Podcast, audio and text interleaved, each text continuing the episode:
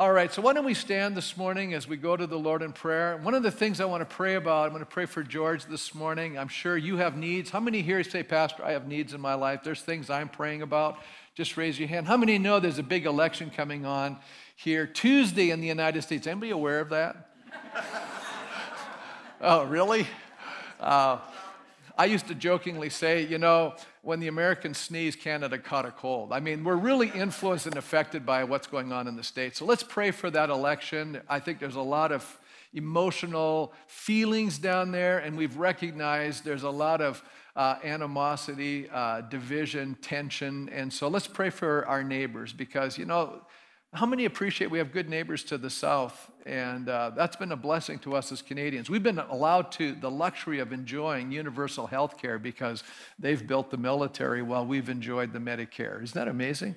I don't think we always appreciate that, but I certainly do. So, Lord, we just want to thank you uh, for this morning. I thank you for our neighbors to the south. I thank you for, we have personally family members living there. And I just pray for this election that your will be done.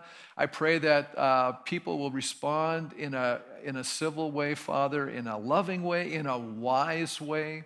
And I also pray, Lord, for George, who's walking through the season of grief. I know that, you know, he was surprised by this outcome. We all were, Lord. And yet, Ruth is in a better place. We recognize that. But for George and his uh, two daughters and son to continue on without Ruth, that's a big loss. We feel it ourselves. We've known Ruth for over three decades. And so I just pray for George that you would be with him in a very special way. And then we want to rejoice for Andrew and Rachel and the beautiful love that was expressed. Uh, on Friday. It's so amazing to see that when we put you first in our lives, how everything falls into place. And we certainly have seen that in Rachel's life and in Andrew's life. And Lord, I pray today as we hear your word again in the book of Proverbs, may we truly understand that your word is actually illuminating our path. It's giving us a light in how we need to walk and live. And I just pray today that you will awaken us to amazing uh, elements of wisdom. And we thank you for that in Jesus' name. And God's people said, Amen. Amen. Well, I think that it's fair to say that the world is watching. They'll all be tuning in Tuesday to uh, the American election. I'm sure some of you are kind of interested what's going to happen there in the United States. And I really feel that this is true that, you know, I've lived in both countries, so I have a little respect for living in two countries. And I, I, recognize that as Canadians, we've taken on a lot of American ideas. How many know that's true? We've been so exposed to the media, movies, uh, most of the channels that most people get are from the States. So we actually have been taking on a steady diet of Americanism into our fabric of our culture. And so we, it's shaped our lives in a very significant way. And so many in the US are actually holding their collective breath as they're wondering how people will respond to the outcome of this election. Isn't that true? There's just a sense of that. Uh, my siblings all live in the States, and I've been talking to them, and I'm telling you, they're terrified because they're saying people are not behaving in a very healthy sort of manner. As a matter of fact, there's a lot of violence happening even before this election. And yet in Canada, how many are aware that we've had a number of laws that have just kind of went streaming right through the House of Commons that are very significant? How many are aware of that right now? We've had some major laws that have gone through the House of Commons in the last week that I think in, in the days ahead will actually impinge on some of the religious freedoms as we know it today. And I don't even think we've been aware of it. It's just gone through there so silently, we hardly even hear about it. And yet, regardless of all of these things, I think the deepest concern that people have is that how will we will respond to life's most difficult, challenging things, even in the midst of COVID. How are we going to respond? Will we respond in wisdom? Or will these challenges, these pressures, these difficulties in our lives cause, you know, us to respond in a negative, reactive, sin-filled sort of manner? You know, we can just operate out of that, that paradigm in our lives. So, how do we respond to life when things happen we don't want to happen? That's a good question, isn't it? How are we going to respond? Yeah, middle school, you're free to go. I figured they know by now. okay, thank you. So, do we, do we end up, you know, fretting? How many say, you know, that we end up worrying, stewing, venting, raging, despairing, becoming discouraged, giving up. Isn't it all these actions, these emotions that flood our lives when difficult things happen? And I, I love uh, James. He's one of the New Testament writers, and he's really been influenced by wisdom literature. If you read the book of James, you're almost reading the book of Proverbs, the way he frames that book. And he says in James chapter 1, verse 19, and I think it reflects what we've been studying here in the book of Proverbs. He says, Be slow to speak, quick to listen, and slow to become angry. How many think those are three good little admonitions? And how many recognize today that people tend to be quick to speak, slow to listen, and they're ticked off? You know, how many kind of get that sense that everything James is saying, we're doing the exact opposite today? Anybody pick up on that? We should be queuing in. I think people today are walking around shouting to be heard, uh, not listening to one another. And rather than hearing another point of view, we're filled with anger so that it quickly uh, leads to uh, violence. And that's what we're seeing a lot of in our lives. So, what does the wisdom literature have to say to us regarding our involvement with the political process? I think that's an important question because I think, you know, as human beings, we are more political than we realize. Because isn't it true that we are influenced by those that are above us in leadership? They're making decisions that are going to affect our lives. And so everything becomes a politicized situation. It is true. So, how are we to be involved in this process? Especially when there are so many divisive issues. I was actually at a uh, meeting here for our city regarding the Molly Banister ex- extension. And that was a pretty intense meeting. And there was a divided vote, and there was a lot of viewpoints and expressions. And it was a nine hour meeting over this thing. Can you imagine? So I'm just going to raise that as a question. You know, let's take a look at Proverbs chapter 24. This is, you know, the next chapter we're looking at. And I think when we look at this chapter, what we're going to find out is there's the behavior of those that are walking in wisdom, and there are the behavior of those who are walking in folly or moral deficiency. It, you know, the Bible are going to describe them as the wicked. So let's take a look here, I think, of the two ways that we have to deal with evil. Is there evil in our world? Is there injustice in our world? Are there difficulties in our world? Is there disease in our world? Are there frustrations in our world? Anybody got a challenge in this world? Of course we do. So, how are we going to handle these things? So, I think we're going to look at these two ways that wise people deal with evil. And I'm, I believe that if we're walking with God, God gives us his wisdom. And then he tries to teach us what that path looks like. And the first one is that we need to learn how to advocate for others rather than being envious of the wicked. Okay? I know that sounds like a lot, but it, there's, here's what you should do, here's what you should not do. And one of the great temptations of life is to desire the easy way. How many have to be honest? You like comfort and security. Anybody besides me like comfort and security? Yeah, we all do, right? I mean, let's be upfront about that. We enjoy that, and yet at what price? You see, that's the question. You know, a lot of times this is done at the expense of integrity, ethics, biblical values, I think a lot of decisions that are being made today, moral values are totally being pushed to the side. I think that's seen in the political process. I think people are more concerned about economies rather than, you know, what's the right thing to do and what's the just thing to do. Many envy those who have a life which have no regard for God and others because we envy you know, the sense of what's going on in their lives. I mean, isn't it true that a lot of people say, you know, I would love to be famous, I'd love to be rich, I'd love to win the lotto, I'd love to be a movie star, I'd love to be a star athlete. I mean, it's true. A lot of people think they would love that. They envy that. Don't you think that's one of the reasons why, you know, magazines about the rich and famous sell like crazy? Because people deep down inside long to be in their place. It's the truth. And so we value those things, rather we say that or not. And one of the questions that I think taught a godly person is what difference is it making when you're doing the right thing at your personal expense when others around you are doing the wrong thing and seem to be benefiting from it? Isn't that kind of a frustration? How many have ever felt that way? Hey, I'm doing the right thing and it's costing me, and this other person is doing the wrong thing and they're getting ahead. Does that ever bother anybody? Well, it certainly bothered the writers in the Bible, they certainly had a few words to say about it. And so I put down one of the great temptations of life is to be dissatisfied with what God has given us and envying those who seem to have life far easier than us. It just seems to be the way it is. And yet, I would say one of the great secrets in life is learning to be content. And I believe that's a secret. And I believe that's something we have to learn.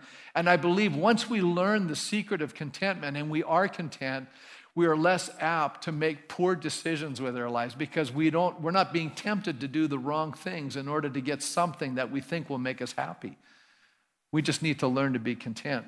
Listen to what the scriptures teach us here. Psalm 37, it says, Don't envy the wicked. Psalm 73 has a number of verses. He says, Therefore, I envy the arrogant when I saw the prosperity of the wicked.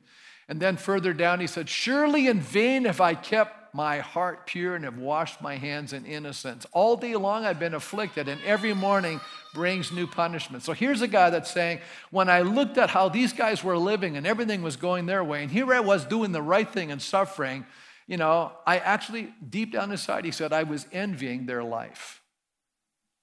How many appreciate the authenticity and the honesty of the psalmist? Isn't that great? He's just telling you, this is how I feel. But then you get to a verse where he says, until I was in the sanctuary and I considered their end. And see, this is what's going to make more sense to us. You know, the problem is most people are in the moment. Most people are living in the now. They're just not thinking about what tomorrow is going to hold. And we make a lot of bad decisions in the moment that actually impact our future. And so it's important that we actually have, you know, the right values and do the right things in the moment so we have the right outcomes at the end. So here it starts here in Proverbs 24, verse 1. He says here, Do not envy the wicked, do not desire their company. For their hearts plot violence and their lips talk about making trouble. Now, how many recognize that? I'm going to pick on two groups today younger people and older people, okay? So that kind of hits us all. So, a younger person are often attracted to you know the excitement and the vitality that usually comes with doing some of the wrong things how many know that's probably true you know you sit down you turn a television show on there's a commercial it's usually a beer commercial everyone's you know having a great time everybody looks good you ever notice Nobody, you know, they never show somebody with his head in the toilet puking. You know, I've never seen that yet in a beer commercial. You know, I just haven't seen it yet. You know, we don't see those outcomes, you know. You know, or somebody doing something really stupid, you know, you know, you don't see that stuff. You just see these people having a merry old time. It's just like, you know, the idea they're trying to convey to you is if you do this, you get this outcome. Isn't that what they're saying? It's a subliminal message. They're telling you, hey, everybody parties, everyone's having fun, everyone's doing this stuff. And yet, so many people, that's the beginning of a life of addiction. For so many people, it's the beginning, you know, of a ruined relationship you know, it's, you know, so many people, an unwanted pregnancy. I could just keep going down the list of things that have happened as a result of making those decisions. Wow. You know, it's interesting in chapter one how the father speaking to his son, he's warning him about not joining the gang. And how many know in many of these uh, inner cities, and even probably in Red Deer, there are gangs. How many know there's gangs running around? And why do people join gangs? Because they want to belong, they want to be accepted. They want to have their peers, you know, like them and feel like they're a part of something. They have a part of community. They want to be a part of a community. And here he's warned in chapter 1 and verse 10, he says, My son, if sinful men entice you, do not give in to them. If they say, Come along with us, let us lie and wait for innocent blood, let us ambush some harmless soul. What are they saying here? Hey, why don't we take a shortcut in life? Why would you be diligent, studious, work hard, you know, do the right things to get ahead in life? No, we'll take a shortcut. We'll just take from somebody else what rightfully belongs to them and we'll enrich ourselves at their expense. Isn't that what th- thieving is? That's exactly what it is. Look at verse 3. We're going to get all sorts of valuable things and fill our houses with plunder. My son, do not go along with them and do not set foot on their paths. And then he later on goes on. The reason being is they're actually setting themselves up to destroy their own lives, but they don't know it at the time. And a lot of people have ruined their lives because they've gone the wrong way. And yet, I t- let's pick on the older people for a minute because, you know, I could just stop there. That's a good illustration. But let's go the other way. How many older people live bitter and resentful lives because life did not work out the way they dreamed. Oh, now I'm really going to pick on a bunch of people, you know. and they're crabby and they're nasty and they're frustrated with life. You know, they've made decisions in life. And, it's, and you know, sometimes it, it, life hasn't turned out the way they planned. It hasn't gone that way whatsoever. And a lot of times, you know, we're so busy looking at what others have and what we don't that we feel cheated by life. And there's a lot, I've listened to enough Christians to know a lot of people feel cheated, like they're being ripped off, like God has let them down. He hasn't done everything he needed to do, you know. And I like what Paul Koptak says that we need to develop a different attitude. And he says, looking at what we do not have, we forget that so many have so much less. Why don't we just camp there for a minute? You know, I, have been saying this a lot. Why were you and I so fortunate to be allowed to either be born in this country or to live in this country? Why are we the fortunate ones? You know, why should, why, why should we, you know, have the kind of lifestyle where, you know, we have so much more than the, the majority of people in our world. You know, when I travel to India and I see the majority of people in abject poverty working 12 hours a day for $10 Canadian a day you know, and the hard work that they're doing. I go, why are we over here and they're over there? That doesn't seem fair to me. You see, so often when we start doing comparisons and we envy people, we always envy the people that have something more than we have. But there's a lot of people have a lot less than what we have. We have the wrong perspective. As an antidote, these sages recommended acquiring the treasure of wisdom and using them to look out for others. So instead of saying, What can I acquire? What can I get? What he's basically saying is, What can I give?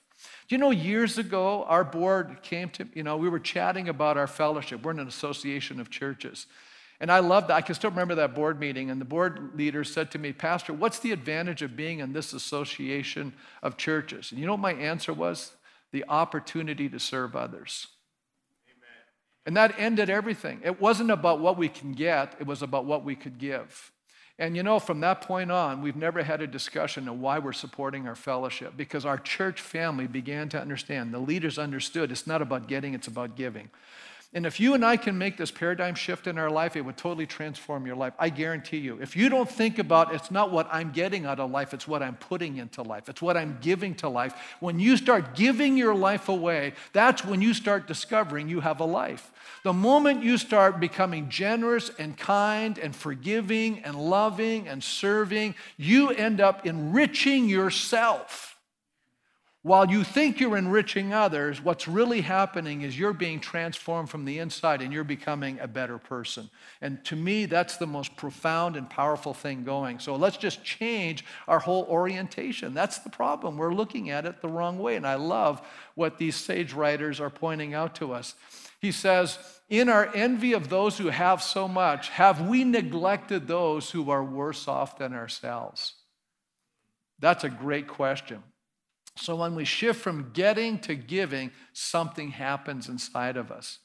Why is it so easy to fall victim to this temptation of envying others? Bruce Waltke says it happens because we live in an upside down world. As he says that the pro- prohibitions, do not envy evil people, assumes a morally topsy turvy world. No one is tempted to join moral, morally repulsive people unless those morally repulsive people were successful in their quest for easy money. You're not tempted to join people like that.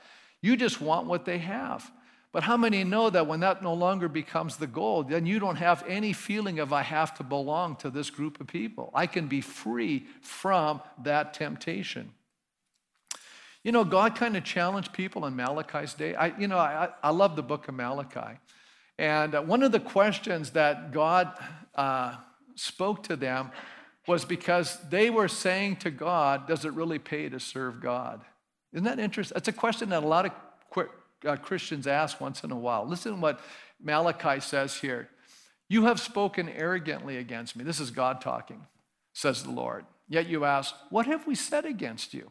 You have said it is futile to serve God. In other words, it's vain, it's empty, there's no value in serving God. Can I just scream against that and tell you that the greatest thing in this world is the opportunity to serve God with all of our heart, to put Him first, to let Him rule your life, to walk in His will, to see the goodness of the Lord in the land of the living? If I could take every single person, I would grab them by the face and tell them, put God first in your life and just do what He tells you to do, and your life will turn out far better than you could ever figure it out to become. As a matter of fact, we need to learn how to trust in God, stop leaning to our own understanding because we're not that smart.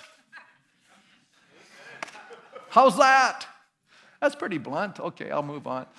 But now we call the arrogant blessed. Certainly, evildoers prosper, and even when they put God to the test, they get away with it. See, they were saying this, and God goes, They're not getting away with anything. For the short term, they may be, but not in the long run. Listen to what he says in verse 19 Do not fret because of evildoers or be envious of the wicked. In other words, sometimes we get so stewed up, so frustrated, so upset that these guys are getting away with this stuff. They're not getting away with it, folks. That's what you need to know. Listen to what it says in verse 20 For the evildoer has what? No, no future hope. Yeah. That's a scary statement. In other words, why would you envy somebody that has no future? And the lamp of the wicked will be snuffed out. Ultimately, all evil will come to an end. You heard Angela state that. You know, when I, when I went through that series on the book of Revelation, I pointed out evil one day will come to an end. The good news is Jesus Christ will conquer all evil. So if you're on the wrong side, you're going to be in big time trouble. You'll be on the outside looking in.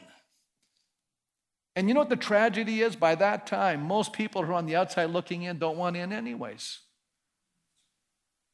because they've chosen to be on the outside. God's left it up to us. You know, a great book to read is called The Great Divorce by C.S. Lewis. If you want to understand something about hell and why people choose it, it's a great book to read. You'll see why. We become the evil that has dominated our lives. It's really sad. The wisdom literature is teaching us uh, that prosperity and power do not come from doing the wrong things, it comes from living in wisdom, the fear of God. It shapes our thoughts and actions. It actually builds community. It builds prosperity. It builds society. It builds influence for good. You know, what we have to understand is we are living on borrowed time in our cultures right now because we've had generations doing the right thing. Now we have generations starting to do the wrong thing, and we are seeing the fragmentation of community. How many say we can see it? It's becoming so evident. We're destroying community.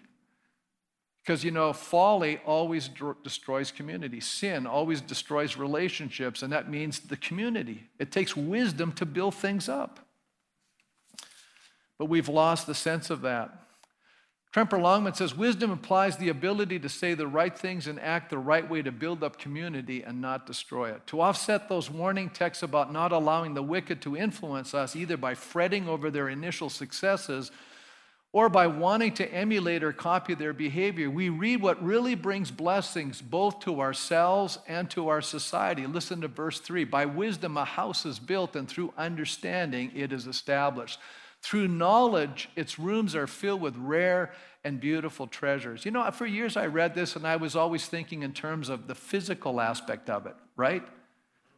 But let's a, take a look at this again. Houses is not just physical buildings, it's also the people that live in the house. It's the home, it's the relationships with people. It's not just about a physical thing, it's also about a spiritual thing.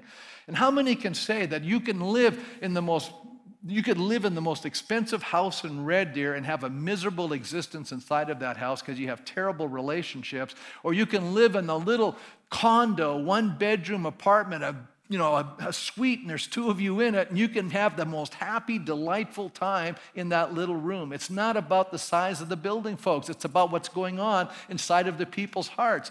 As a matter of fact, I would argue that that's even more powerful. That's a rare and a beautiful treasure. I would say the rare and beautiful treasure is the work of the Spirit of God, the fruit of the Spirit at work in our hearts. Think of what Galatians says. It's the fruit of the Spirit is what? Love. And what is it that we all long for? We all long to be loved right?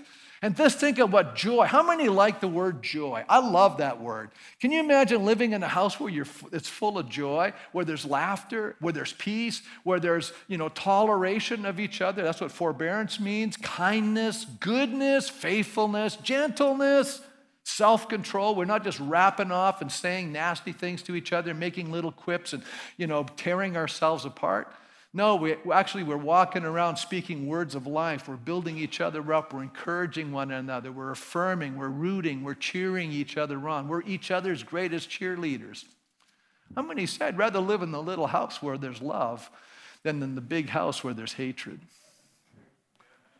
That's the rare treasure.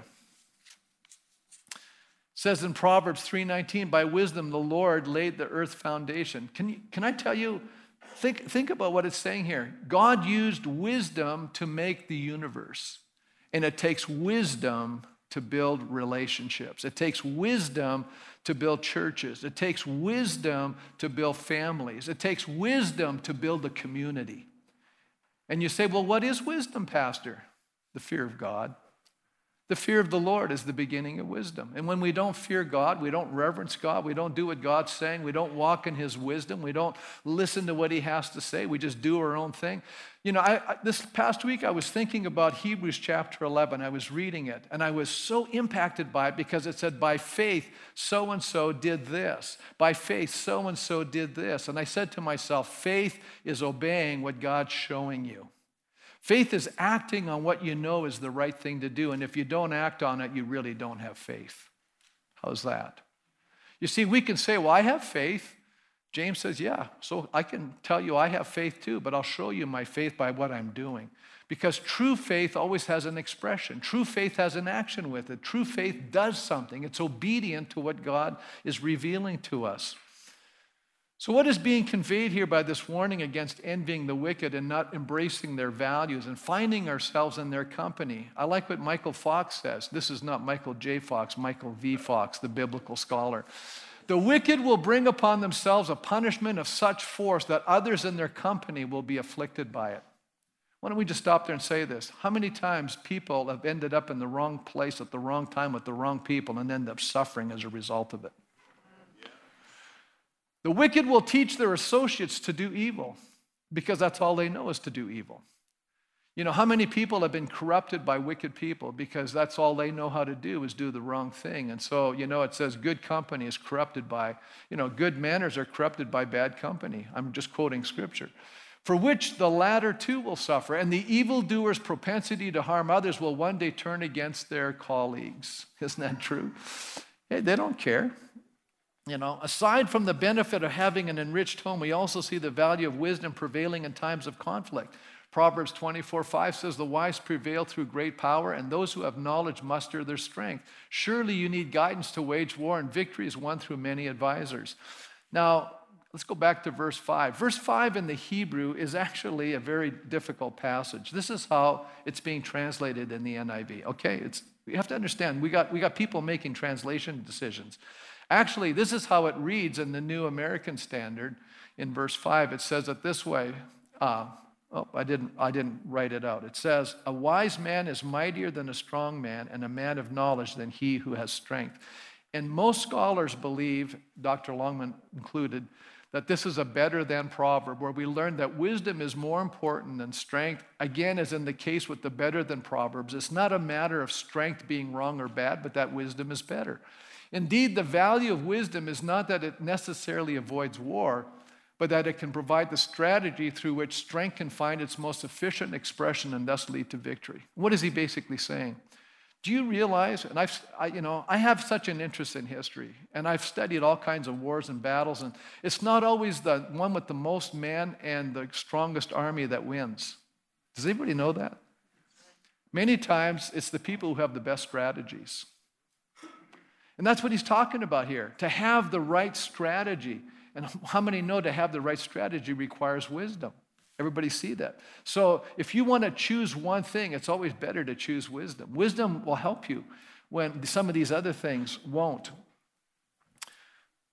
Here we see the downside of the wicked in verse 7 through 9. Wisdom is too high for fools. In the assembly at the gate, they must not open their mouths. By the way, the assembly at the gate is actually the legislative and judicial part of a community. This is where decisions are being made. And he's, what he's saying is it's too high for fools. Now, how many know it's a great thing when you have wise people in leadership, but it's a terrible thing when you have people in leadership who are morally deficient because they're going to make bad decisions that are going to destroy community.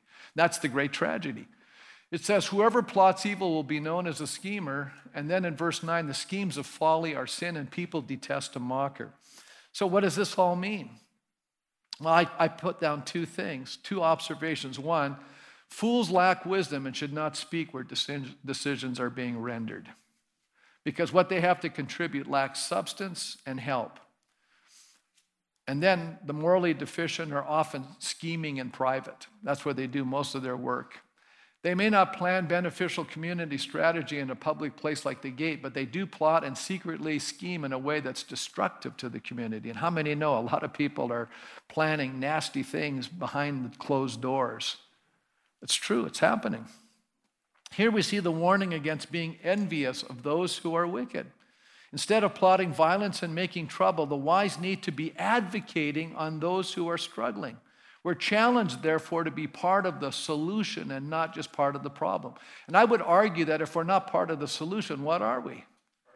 We're part of the problem. That's exactly right, and that's problematic. And this is not, you know, as a matter of fact, one of the reasons people don't stand up against evil is why? We're afraid. Let's be honest. Isn't that true? That's one of the reasons why we tolerate evil. And the more you tolerate evil, the more evil grows. And it takes a lot of courage to stand up to that which is wrong. That takes heart. And it takes strength and it takes God's grace, it takes God's wisdom. And then we read this proverb. What a powerful proverb. If you falter in a time of trouble, how small is your strength? Folks, are we not living in a time of trouble? And what is God trying to challenge us? He's saying, Listen, I want you to trust me. I want you to find your strength in me. I want you to find your hope in me. I want you to look to me in this time, you know? And if you'll do that, I'll give you strength. I'll help you. He says, Rescue those who are being led away to death, hold back those staggering towards slaughter. Now, some have used this text to advocate against capital punishment, but I don't think that's the right use of the text. But I do believe there's other good uses here of this text. I mean, aren't we responsible to try to help people to hear the good news about Jesus and lead them away from a terrible lifestyle? You know, isn't that true? Aren't we responsible for that? And then he says, But if you not, knew nothing about this, does not he who weighs the hearts perceive, perceive it? Does not he who guards your life know it? Will he not repay everyone according to what they have done? I think here's a call to exert moral courage in addressing issues of injustice. When people are being abused and taken advantage of, we who are strong need to contend on their behalf. And Paul Koptak says it this way there are no valid excuses for standing idle when it's possible to help. It's a call to action. Wisdom calls us to not just sit and do nothing. You know, a lot of us just sit and we make all kinds of comments and we criticize things, but we do very little to engage. Come on now. You know, if the church would hear the call of God on their lives, you know, I, I actually appreciate. We had a young woman, I, she's younger than me, anyways. When she said to me, she said, You know, I felt God speak to me about going into politics. She was never been involved in politics. God called her into it. And now I pray for her because She's under tremendous pressure because, you know, what, she decided to step up to the plate. And how many know it's hard to do that?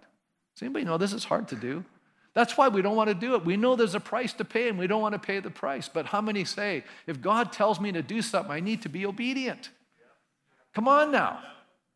So, you know, in this congregation, there's got to be people that God is speaking to and saying, listen, I want you to start doing this. I want you to start doing that. I want you to stand up for this. I want you to stand up for that. Can you see it? Could you imagine if we all heard God's voice and did what God was asking us to do, what kind of a community we would have? Instead of passively sitting back and not doing anything about things and then complaining about it. Come on. That's what we do. Listen to what Paul says in the New Testament. He says, We who are strong ought to bear with the failing of the weak and not to what? Please ourselves. And isn't it true that the biggest problem we have is we're more concerned about pleasing ourselves than about caring for others? It is a sacrifice to serve other people. I'll tell you right now, it's not always fun and games. I mean, can you imagine the criticism? You know, I actually was impressed by the Spirit of God to write our premier, regardless of what he's saying or doing. I just, I felt impressed to write a letter to encourage him and to let him know that I am praying for him. You know, he wrote me back a personal letter. They don't normally do that. But you know what? It was so, it's so rare for a leader to get a letter of encouragement that when they do, it blows them away because all they get is criticism. And even he said, I said, I know it's very difficult as a leader because I'm sure you're being criticized all the time. And he wrote back to me and he said, quote, he said, many times those criticisms are justified. So he's not defending himself. But he said, what I so appreciated was the affirmation, support, and encouragement and your prayers. Isn't that amazing? So, folks, what am I trying to tell you? Don't just be a passive person. Step up, do what God's telling you to do. You don't know the good that you can be doing in many people's lives. Each of us should please our neighbors for what? Their good and build them up. But what do we in this culture today? We do what's good for us and we don't care about what happens to everybody else. Something is missing in this community. Would to God that the people in this congregation would just say, you know what, my job is to bless people. My job is to encourage people. My job is to build them up. you know, I love that. You know, and when I hear it from many of you, and some of you are doing it, when I hear those great things that you do for other people, my heart just soars within me. And I know what's, what's going on. It's the Spirit of God rising up and rejoicing over the good things that you're doing on behalf of others. Often, as Christians, you know, we think, I'm not doing anything bad, Pastor. Okay, that's great. That's called the sins of commission. But let me ask you a question. What good things are you doing? Well, I'm not doing a lot, Pastor. Well, let me just point out to you, as James says, you know, there's times in our life sin is actually more insidious than just not doing the bad things. Sometimes it's just a lack of doing the right things. As a matter of fact, James says it this way in chapter 4 and verse 17 if anyone then knows the good they ought to do and doesn't do it, it's a sin for them. That's called the sin of omission. And I wonder how many Christians sometimes that we're actually thinking, man, I'm in right standing with God. I don't do any bad things, you know. But God is looking at us and saying, yeah, but what are you doing over here to, to actually help with this problem? You're passive. You're, you're a critic. You're just sitting on the sidelines. God is calling you out of your, you know, your lazy boy. Come on now. Just throwing it out there. Let me move on to my second point. You said, Pastor, I shouldn't have come today. It's the wrong sermon to be listening to. the second way a wise person deals with evil is being filled with hope rather than gloating over the misfortunes of others. Do you know one of the definitions of evil is misfortune? Now, how many of us have ever suffered misfortune? Anybody ever have misfortune in your life? Misfortune means things happen that were bad and you're going, I don't understand why these bad things are happening to me. Anybody have bad things happen to you? Okay, we all have those experiences. And we struggle. And what you know what sustains a person in a time of misfortune? One word. Hope. Hope. Okay? I love that word. Has anybody figured out that I like the word hope? We have bus benches all over the city. What's the number one word you notice on there? Hope. Because I really believe people need hope. Okay? So, you know, when you have hope, it'll sustain you in misfortune. It'll sustain you in COVID 19. It'll sustain you if the person that gets elected you don't want to get elected gets elected. Isn't that true? Yes, because you think it's great misfortune. I'm just throwing that out. The wisdom writers start by sharing an analogy of the power being confident in regards to the future. If you believe that your tomorrow will be better than today, it empowers you to endure the test in the moment. How many say that's true?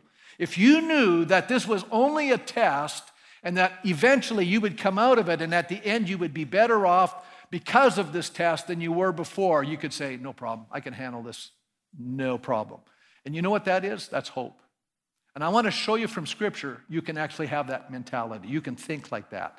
Because he uses an analogy to foster and encourage the pursuit of wisdom. He says in verse 13, Eat honey, my son, for it is good. Honey from the comb is sweet to your taste. Everybody knows honey's sweet.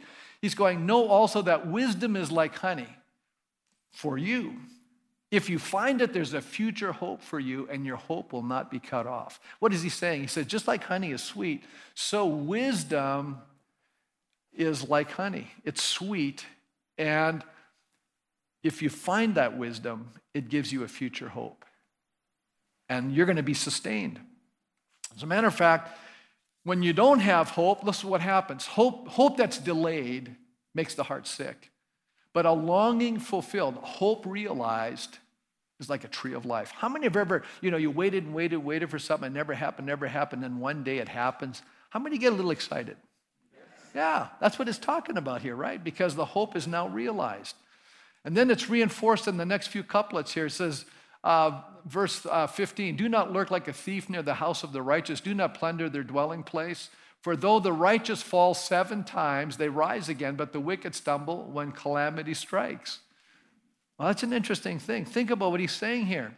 He's, he's basically pointing out that righteous people always get back up. How many see that? Actually, seven is a symbolic number. I like what Dr. Longman says regarding this text. He says, From the proverb, the sages understood that the righteous wise would suffer in life. How many know that's true? We've all suffered somewhat but they also have the endurance to withstand the attacks of life. Life may beat them down, but they have hope. We see that from that previous passage because of wisdom. They see beyond the present misfortune. The number seven is to be understood not literally, but rather symbolic for the number of completeness, meaning the righteous will always get up. Here's the good news you knock a godly person down, they're getting back up. You know, they're like that boxer. You just can't keep them down. They're just going to keep getting up. They're just going to keep getting up. Just going to keep getting up. On the other hand, the wicked will fall easily. You hit them once, they're down. They have no substance. You know why? Because they have no hope. Hope is what sustains in a time of difficulty. So, what should be our attitude when the wicked fall? You know, this is, this is a very interesting text. He says we have a warning against gloating over the fall of the wicked. We should never rejoice over those whom God brings down, even though they have caused us pain. Isn't that interesting? It says, Do not gloat when your enemy falls, when they stumble. Do not let your heart rejoice, or the Lord will see and disapprove and turn his wrath away from them. Now, I don't know about you, but it seems to suggest here that, you know, if we gloat, then God will stop punishing them. That almost sounds like the correlation there. But how many know that, you know, I was thinking about that. How can that really fit in with the rest of the whole Bible and its understanding? And I think, well, I don't know if it's really meaning exactly that. Dr. Waltke says one may legitimately hope for God to right wrongs. I believe that's true. We can celebrate when God's righteousness prevails. I think that's true. And we must not nurse malignant revenge. As a matter of fact, if we read Romans correctly, and that's chapter 12, uh, we'll come back to this. Verse 19, it says, Do not take revenge, my friends, but leave room for God's wrath. For it is written, It is mine to avenge, I will repay, says the Lord. On the contrary, here's how we need to handle our enemies. If your enemy is hungry, what are we to do? If he's thirsty, give him something to drink. In doing this, you will what? Heap burning coals on his head. That doesn't mean you're going to burn him. no, you're blessing him. That's what it means. Why? Do not be overcome by evil, but overcome evil with good. What is he saying? You and I can win over enemies and make them friends. Isn't that a great idea? You know, let's go back to what Robert Alden points out regarding rejoicing. He says, How can we reconcile this passage with other portions of Scripture, such as the songs of Moses and Miriam, where they were, Miriam, where they were celebrating after the Egyptians had been crushed? And numerous psalms which rejoice in God's triumphs over his enemies. The difference is one's attitude, diligently resolving to praise God for his victory rather than the defeat of the enemies. What is he saying? Our focus isn't the fact that they died, our focus is the fact God delivered us. How many see the difference? We're not to gloat because somebody goes down. We're to rejoice that God delivered us, that God, you know, helped us through that situation in our life. So, we now come to the conclusion of these 30 wise sayings. We're at the last verses here. 24. And uh, here, here's what we need to realize the consequence of association and participation with the wicked. I think we've already said it good people sometimes stumble because they're hanging with the wrong crowd.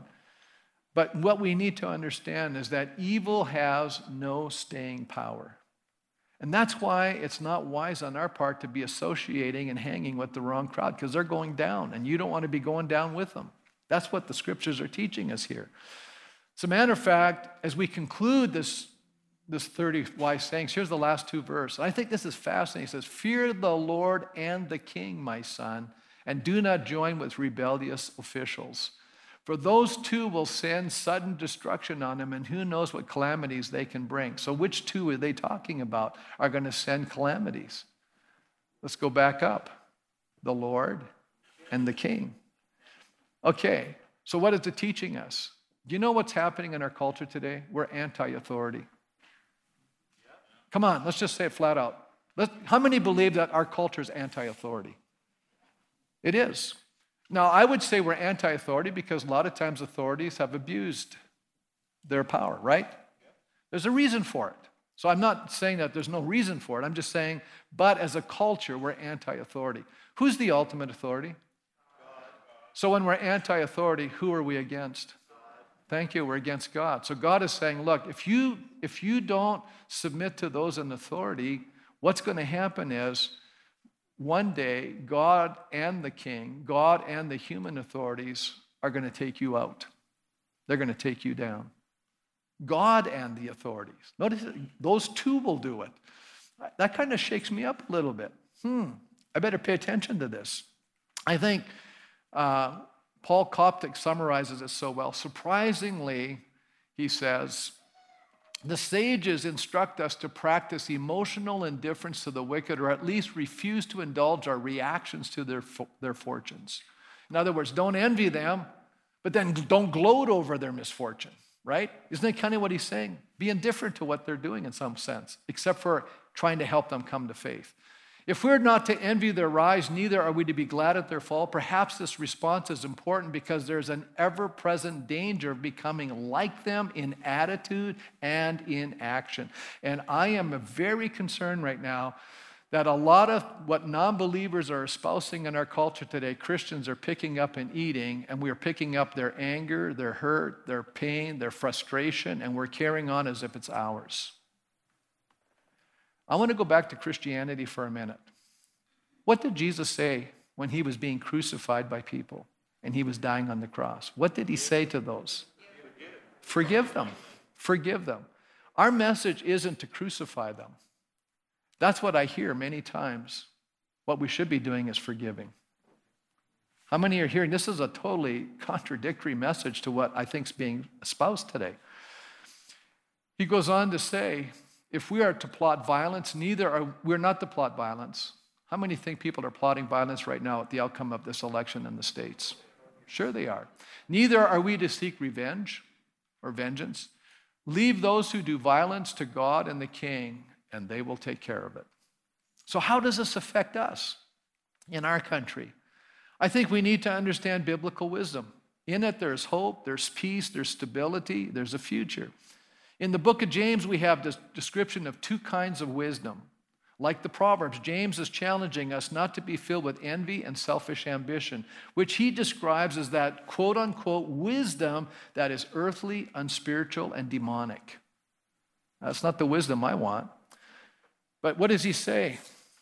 But he says, uh, rather, let's have the wisdom that comes from above.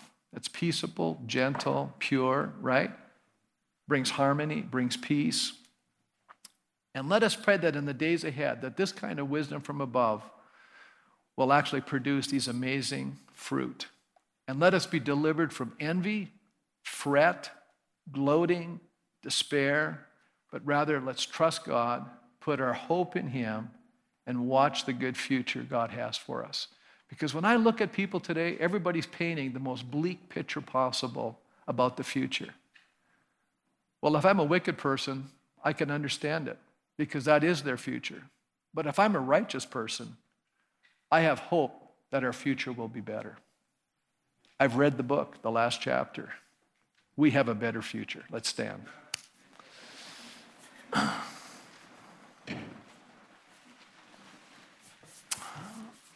Just have you, uh, you know, just maybe bow your heads and close your eyes this morning. I believe God's Spirit is speaking today.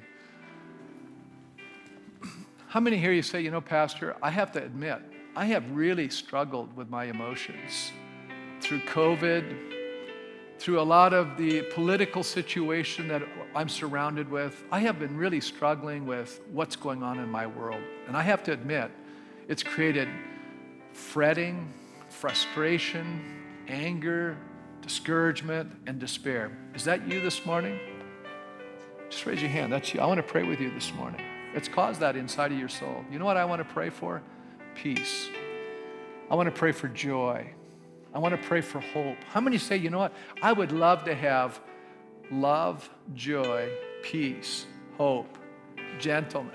How many say, I want the fruit of the Spirit? I want the Spirit of God to so fill me that regardless of what people are doing around me, and people are going to be all over the map, but when you walk into that situation, you're a person of wisdom. How many want to be a person of wisdom? A person of self restraint, someone that is exhibiting the grace of God. So, Lord, we do come before you. We recognize we need your help because so often we're allowing a lot of stuff that's bombarding our soul to affect our emotions and it works us up. But I pray right now, Father, as we lay these things at your feet and understand you know, as we've heard today, your pathway. It, has been illuminated for us. There's a path that we need to walk on. It's a pathway of wisdom, and it brings us hope that will carry us through every crisis, every trial, every difficulty, every misfortune that comes our way. Father, deliver us from fretting and envying so that we can be free to, Lord, to serve others to enrich the lives of other people, to bless other people. Lord, may you give us a vision of how to help build community instead of tearing it down. And we thank you for that in Jesus' name. Amen. God bless you as you leave this morning.